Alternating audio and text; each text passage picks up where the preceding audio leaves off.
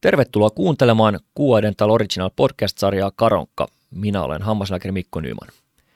Tänään meillä on haastateltavana Oulun yliopistosta maaliskuussa 2021 väitellyt hammaslääkäri Heikki Kiviahde.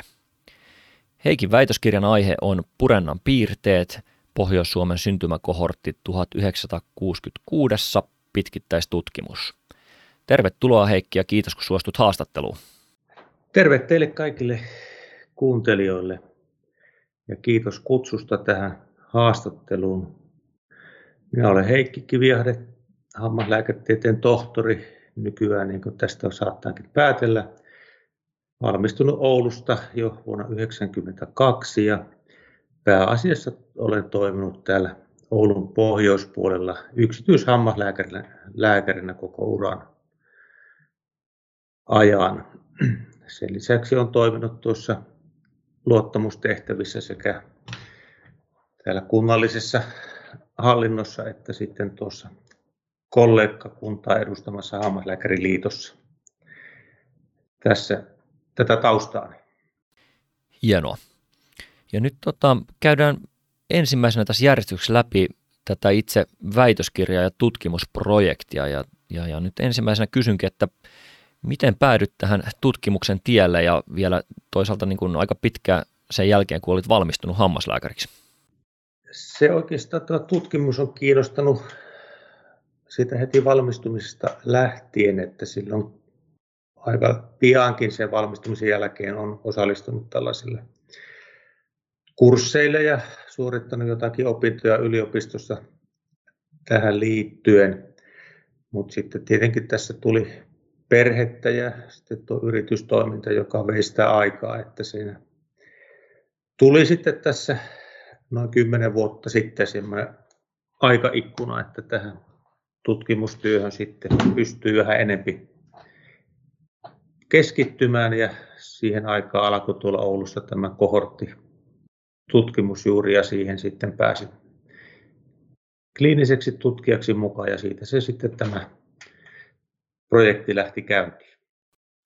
Ja sitten voisi vielä tarkenna vähän se, että miten tämä aihe, aihe nyt sitten sinulle tuli tästä? No tietenkin siinä kliinistä tutkimusta tehdessä ei vielä tarkempaa aihetta ollut, mutta se siinä tutkimus työn edetessä sitten se vaan löytyi sieltä. Se purenta sinänsä on näin kliinikkoa kiinnostanut ja sen erilaiset vivahteet ja, ja tuota, kaikki, mikä siihen on sitten liittynyt, hyvinkin tällainen ei niin konkreettisesti kuvailtavissa olevat asiat ainakaan siinä vaiheessa kymmenen vuotta sitten itselle ollut, niin sitä purentaa sitä lähdettiin sitten syventämään omaksi aiheeksi. Ja siinä ehkä enempi oli aluksi sellainen okklusaalisten purentakontaktien niin kuin analysointi aiheena, mutta tuota, se sitten vähän tässä muuttui sitten, että tuli näitä purenan piirteitä sitten toisella lailla tutkittua tästä kyseisestä aineistosta. Milloin tämä projekti, jos nyt ajattelet alkupäivä, niin milloin se, minä vuonna tämä oli? Vuonna 2012 alkoi tämän kohortin Seuraava tutkimusvaihe, eli tutkittiin 46 vuoden iässä näitä syntymäkohorttilaisia sitten, ja se kesti sen kaksi vuotta siinä 12 ja 13 okay. tässä Oulun yliopistossa. Ja kuka tässä oli sulla väitöskirjassa sitten ohjaajana, ketä muuta oleellisia henkilöitä tässä tiimissä oli? Pääohjaajana oli professori Pertti Pirttiniemi ja toisena ohjaajana oli professori Aune Rausti. Ja, ja tiimi oli tietenkin tässä kohortissa aika laaja, laaja ja ehkä tähän purentaan liittyen professori Kirsi Sipilä on ollut oleellisesti mukana ja dosentti Ritva Näpäänkangas. Ja tuossa kliinisenä tutkijana oli sitten mukana tohtori Päivi Jussila ja sitten oli tuolla Sloveniassa vaikuttava kollega Lea Pukovic, joka oli tässä hyvin oleellisena tekijänä tässä tutkimustyössä siinä alkuvaiheessa. Sitten, millaista tämä tutkimustyö sun kohdalla oli? Et siinä on tietenkin jotain aineistoa, mutta oliko siinä myös jotain ö, potilaiden tutkimista tai jotain muuta? No se varsinainen tutkimus alkoi ihan kliinisenä työnä, eli olin kliinisenä tutkijana, käytiin näiden potilaiden tämä hammas ja suun terveys läpi ihan kliinisesti tutkimalla ja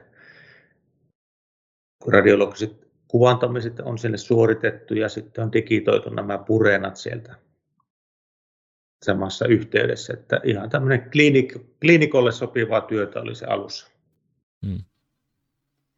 Miten tota, sun kohdalla monta julkaisua tähän kirjaan tuli sitten? Tämä on tehty kolmella julkaisulla, josta on tavallaan yksi ensimmäinen osa, jossa ehkä enemmän on tämmöistä aineistoesittelyä ja, ja tuota prevalenssia kerrottu, niin se on sitten tuo Päivi Jussilan kanssa yhteinenkin. Hmm. Että tällä nykymallilla on menty kolmella osatyöllä. Sanoit tuossa tosiaan introssa jo, että olet yksityispuolella toiminut hammaslääkärinä pitkään. Nyt mietinkin tässä, ja tosiaan kerkesi olla jo aika pitkään hammaslääkärinä ennen kuin tämä väitöskirja oli, niin miten, miten tämä rahoituspuoli tähän projektiin meni, että oliko, oliko apurahoja vai pistitkö omasta pussista? Kyllähän se rahoitus pääasiassa on sitten ollut omasta pussista, että Apollonia on toki merkittävänkin apurahan tässä sitten myöntänyt ja jonkun verran noita matka-apurahoja on nyt posterien esittelyihin sitten saanut, että, mutta kyllä se rahoitus on pääasiassa tullut sitten omarahoitteisesti. Mm.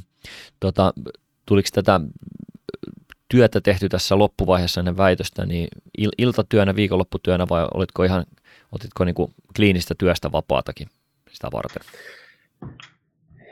Kyllähän se tietenkin tosiasiassa on niin, että se on pääasiassa ollut iltatyötä, mutta tuota, on siihen täytynyt sitten vapaatakin ottaa kliinisestä työstä ja sillä tavalla sovittaa sinne omaan arkeen sillä tavalla, että ei se liikaakaan kuormita sitten niin kuin normaali arjessa elämistä tämä tutkimustyö. Kyllä.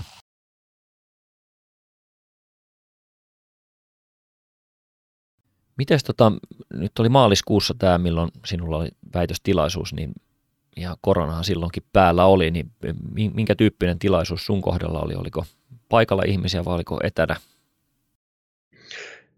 Kyllähän se tämmöinen etäväitös sitten oli, että vastaväittäjä ja kustos oli tietenkin läsnä, mutta tuota, muuten oli sitten etänä. Ja sinänsä oli aika hyväkin kokemus. Alussa tietenkin oli vähän teknisiä haasteita niiden laitteiden kanssa, mutta tuota, sitten kun se sujuu, niin se sujuu mielestäni aika hyvin ja siinä oli yllättävän paljon sitten tuota osallistujia siellä etäyhteyden päässä, että se oli sinänsä ihan hyvä ja ehkä toivoisi jatkossa, että nämä etäyhteysmahdollisuudet tässä sitten vielä säilyisi. Nyt on ihan kiva seurata sitten kauempaakin. Kyllä, etänähän tätäkin tehdään nyt, tätä, tätä podcastia. Tota, mites, piditkö karonka vai onko tulossa vielä tässä joskus, kun rajoitukset lähtee? Kyllä se karonka sitten tietenkin tuli piettyä perhepiirissä, että rajoitukset oli silloin tiukimmillaan täällä Oulussakin, että kyllä se on jäänyt, että Aivan. katsotaan tässä, mitä tämä syksy tuo tullessansa, että ja toki, että aikaa sitä tahtoo ruveta jo vierimään, niin jotkut asiat on jo historiaa ja mennään sitten seuraavia kohti. Kyllä. Ja nyt kun tota, projekti on takana tässä ja, ja tota, ei, ei mietitä sitä tieteellistä sisältöä nyt, mitä tässä tutkimustyössä on, mutta muilta osin, niin mikä koet, että on, on suurin hyöty sulle tästä koko, koko projektista tai oppi? No ehkä se on se hyöty tullut sitä kautta, joka on ehkä ollut se syy siihen kiinnostukseenkin tähän tutkimustyöhön, niin on se, että ymmärtäisi näitä tieteellisiä julkaisuja ja asioiden niin kehittymistä ja, ja tuota, niiden taustoja. Ja oli sellainen jonkunlainen taito sitten selvittää esimerkiksi tutkimus julkaisusta, niin että mitkä on to, todella merkittäviä ja, ja missä on niin hyvä, hyvä tuota, asetelma siihen tutkimukseen ja se on niin kuin hyvin tehty työ ja, ja tulokset on sitten tuota, tämä aineiston mukaisia ja sitten oppii tulkitsemaan näitä töitä, töitä ja tieteellisiä julkaisuja sitten niin oikealla tavalla. Se on minusta ollut tässä niin se Kyllä. tärkein pointti ehkä. Miten sitten taas tämä kliininen työ, onko tullut sellaista tunnetta, että tämä jotenkin olisi muuttanut, muuttanut sun toimintatapoja tai muuten vaikuttanut sit siihen, kun potilaiden kanssa työskennellään? Kyllähän se merkittävästi on niin avartanut sitä katsanta kantaa ja sitä ikkunaa, mistä sitä potilasta tavallaan katellaan. Ja se on ehkä paljon laaja-alaisempaa se pohdinta niiden potilaan vaivojen suhteen ja niiden ratkaisua ja hoitoja miettiessä, että, että tuota, kyllähän se semmoinen laajempi tutkimuspohja ja sitten kun tulee tietoiseksi niistä niin kuin rajoitteista, mitä on missäkin menetelmässä ja sitten taas toisaalta tulee tietoiseksi, että mitä kaikkia hoitokeinoja on taikka, ja mitä kaikkia diagnooseja on olemassa. Että kyllä se sillä tavalla laajentaa ja, ja tuo sillä tavalla erilaista sisältöä siihen ja mielenkiintoa siihen omaan kliiniseen työhön. Ja, ja tuota, hyvin paljon vaihtelua ehkä arkeen sitten. Siihen arjen rutiineihin on tullut.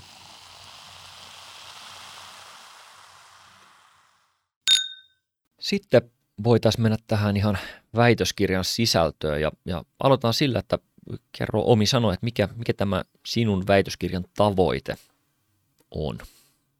Yksinkertaisesti tavoite oli kuvailla niitä purenassa olevia piirteitä tässä kohorttiaineistossa.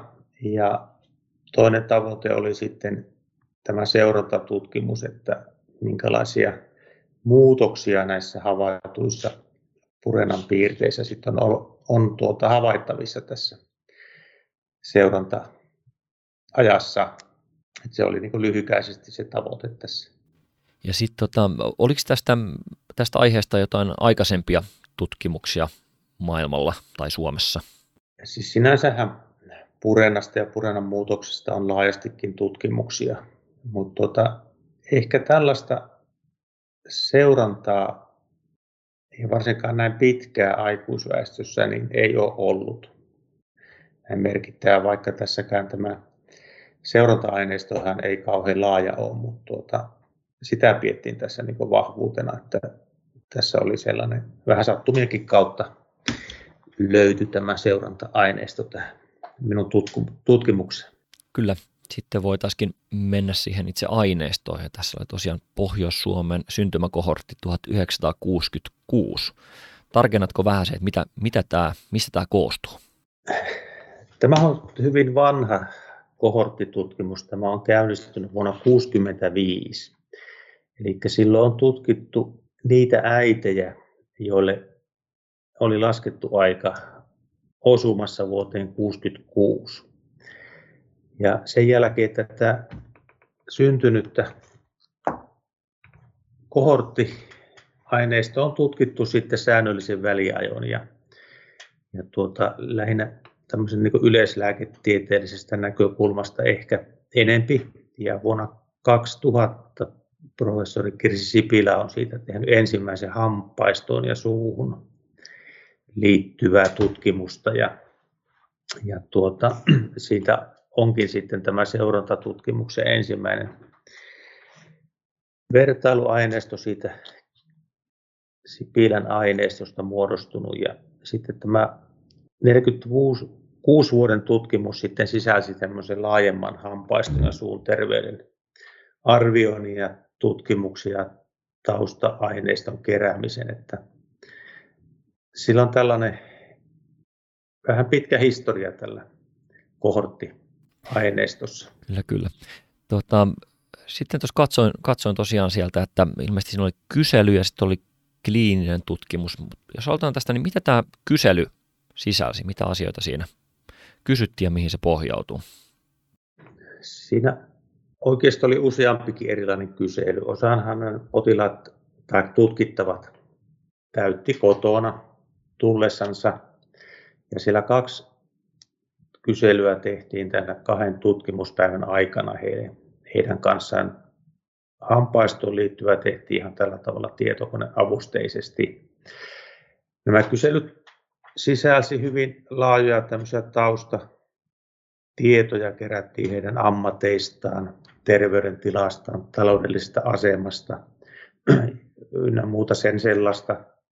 Ja sitten tässä hammasterveyteen liittyvässä kysymyksessä, niin kyselyssä tutkittiin tuota, kotihoitotottumuksia, ruokailutottumuksia ja erilaisia kipuja, onko tuntunut kasvojen alueella hampaistossa. Ja sitten näitä hammaslääkärissä käyntitottumuksia siinä kyseltiin kanssa, että se oli hyvin laaja kyselypatteristo, mitä heille on tässä tehty. Oliko siinä kenties näitä DC, TMD, Axis ykkösen lomakkeita tai niitä kyselyitä, mitä näissä on mukana, niin käytetty? Se on vähän modifioituna sinne tehty, kun se tuota, vuonna 12 tai 11, kun se on tehty tämä tutkimussuunnitelma tähän, niin sehän ei ollut vielä virallisesti hyväksytty eikä luotu mm. tätä kyselypatteristoa, että se on vähän semmoinen modifiointi kysely siihen liittyen, että ei ihan täydellinen ollut se okay. kysymysasetelma siellä sen Aksis 2 suhteen. Okei, sitten tota, se kliininen tutkimus, eli mit, mitä siinä tutkittiin ja miten? Kliininen tutkimus kyllä tehtiin hyvin perinteisesti samalla tavalla kuin me vasta se tehdään, eli hampaisto tutkittiin, parovontti tutkittiin, purenta määriteltiin hyvin tarkasti, limakalvot tutkittiin, kasvojen kiputilat siinä tutkittiin, että se oli hyvin tällainen meille tuttu, tuttu tuota tutkimus siltä osin. Ja sen lisäksi nämä kuvattiin ihan kasvojen profiilit heiltä ja, ja sitten tosiaan digitoitiin se purenta hampaisto sitten tuota kokonaisuudessaan.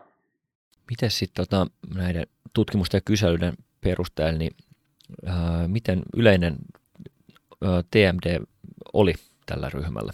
Se ei poikennut saatu tulos mitenkään näissä maailmalla julkaistuissa, eli siinä sitten todettiin, että näitä löydöksiä oli reilulla 34 prosentilla kaikista tutkituista.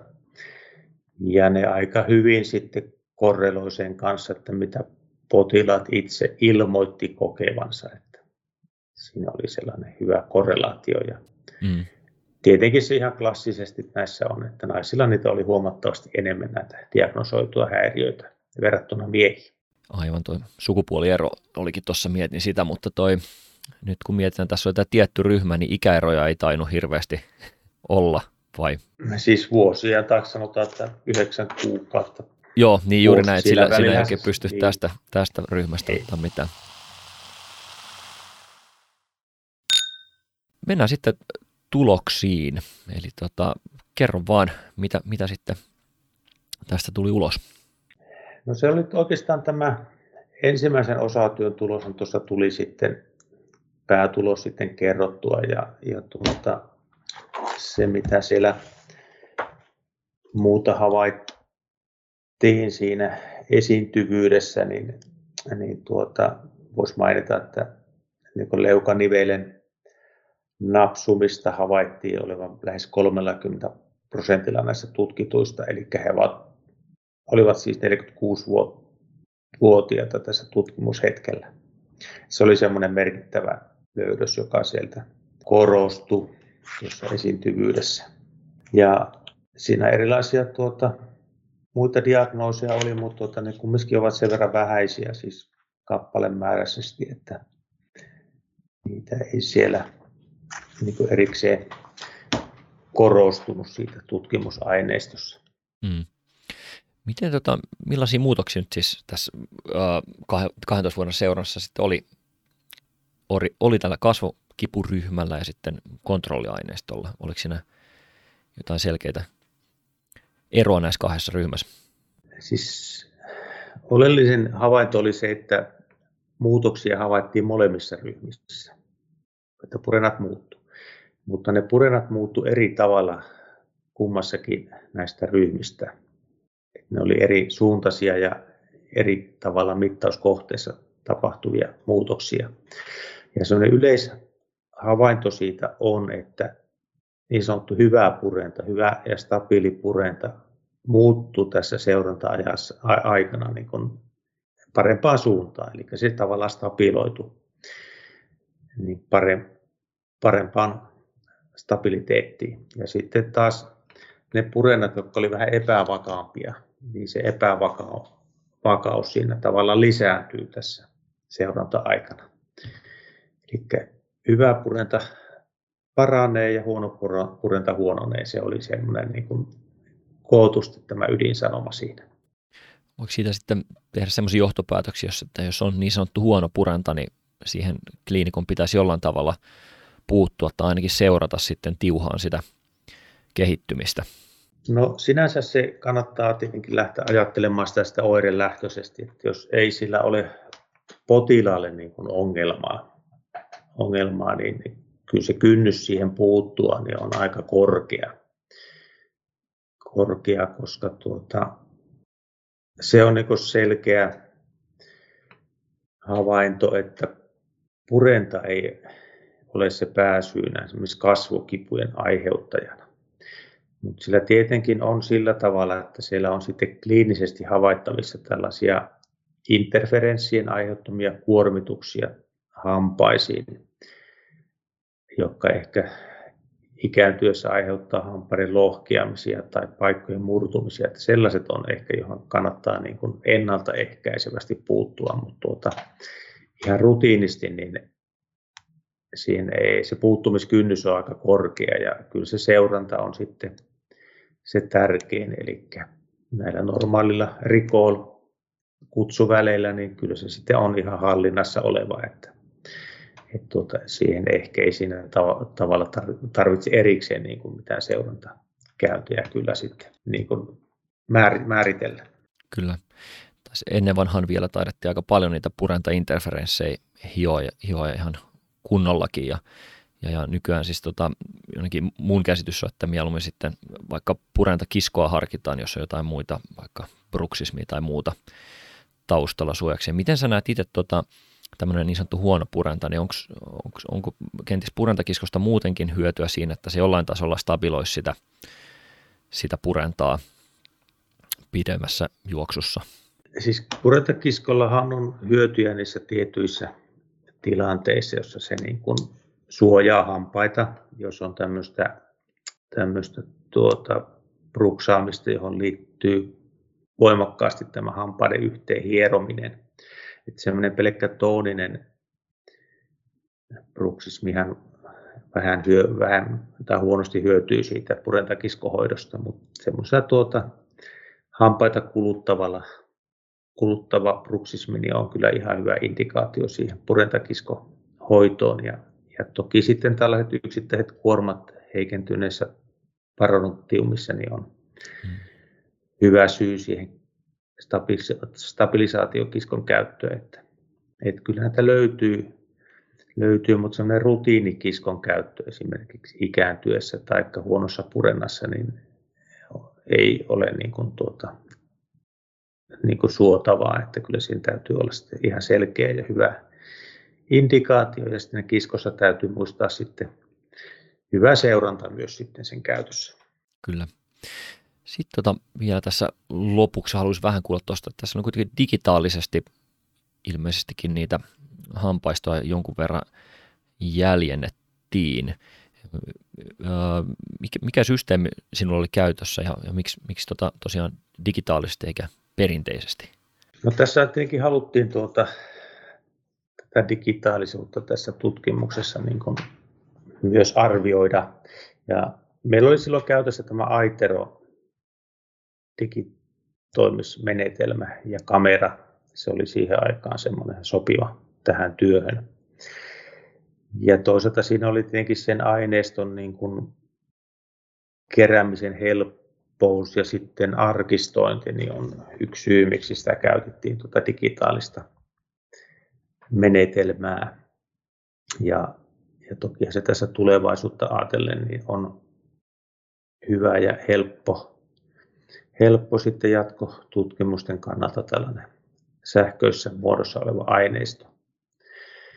Ja tietenkin se toinen osa työhön liittyy tähän digitaalisen ja manuaalisen niin mittaamis, mittausmenetelmien vertailuun. Ja, ja siinä oli tarkoituksena se vertailla näitä aikaisemmin käytettyjä manuaalisia menetelmiä tähän nyt kehiteltyyn uuteen digitaaliseen mittausmenetelmään, että kuvaako ne tavallaan sitä ilmiötä samalla tavalla kuin se perinteinen käsin tehty mittaus. Ja tässähän todettiin, että se kuvaa erittäin hyvin ja se on huomattavasti tarkempi tämä hmm.